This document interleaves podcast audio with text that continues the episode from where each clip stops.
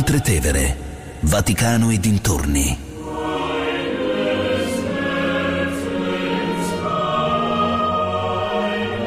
Di Katia Caramelli.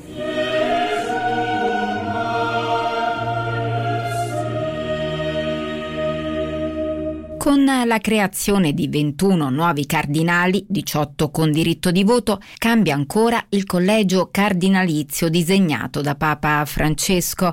Entra anche nel vivo il Sinodo dei Vescovi e il quattro ottobre viene resa nota la seconda parte dell'enciclica ambientalista del Pontefice. Di tutto questo parliamo con Giacomo Galeazzi della Stampa. L'importanza del concistoro uh, di Papa Francesco è lo spostamento dell'asse della Chiesa dall'Italia e l'Europa alle periferie geografiche uh, del mondo, perché mh, il Papa sta cambiando la Chiesa in uscita, la Chiesa ospedale da campo, sta cambiando prospettiva a partire dalla sua classe dirigente. Cioè il Papa dice eh, una Chiesa che cresce nelle vocazioni, cresce nei numeri, eh, nei, nel sud del mondo deve trovare espressione poi eh, all'interno del collegio cardinalizio per riequilibrare una presenza che invece è stata per eh, secoli e anche negli ultimi decenni focalizzata eh, sull'Italia e sull'Europa, sempre meno europea, sempre meno italiana e sempre più globalizzata,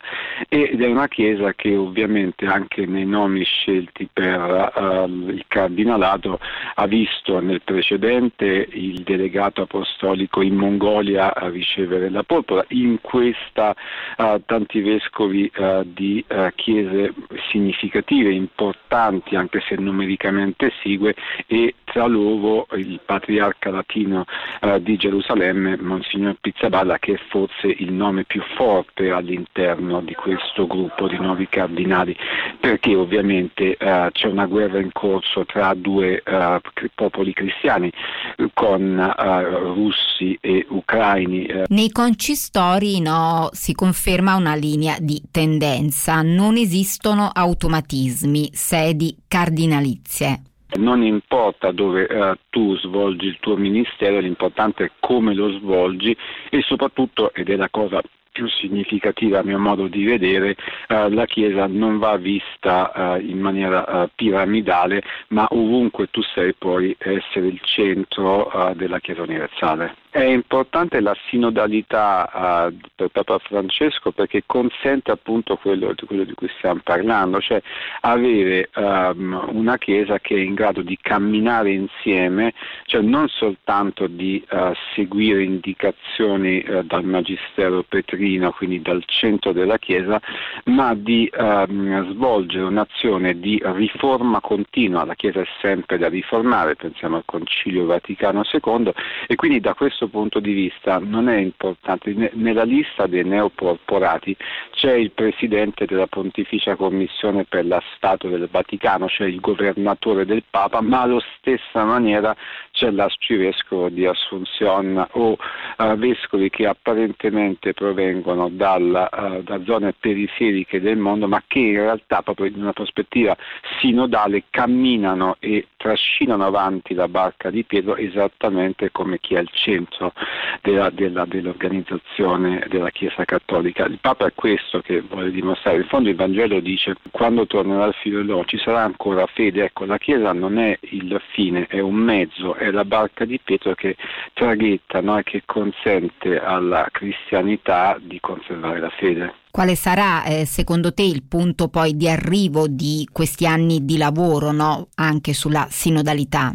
Papa Francesco ha sempre detto che il suo, considera il suo più un pontificato di semina che di raccolto, cioè ha, ha avviato dei processi, ha avviato delle dinamiche che poi magari troveranno um, completamento um, nei successivi pontificati, ma è stato così anche per Giovanni ventitreesimo, no?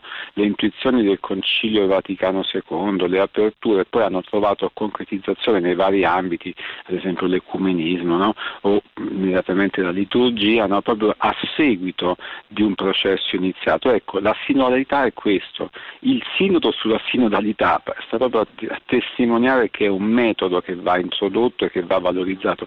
In fondo il sinodo è figlio del Concilio Vaticano secondo, è un concilio permanente che rimane nella Chiesa, viene convocato proprio per dare, per dare la, l'effettività di un camminare insieme etimologicamente della Chiesa. A giorni, peraltro, il Papa renderà nota, potremmo dire, la seconda parte, no, dell'enciclica ambientalista, un tema che sta davvero a cuore a Francesco.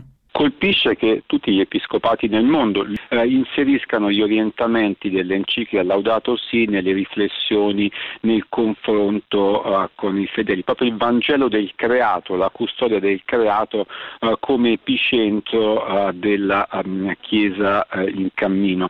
Ciò è significativo di quanto sia profetico eh, il Laudato sì.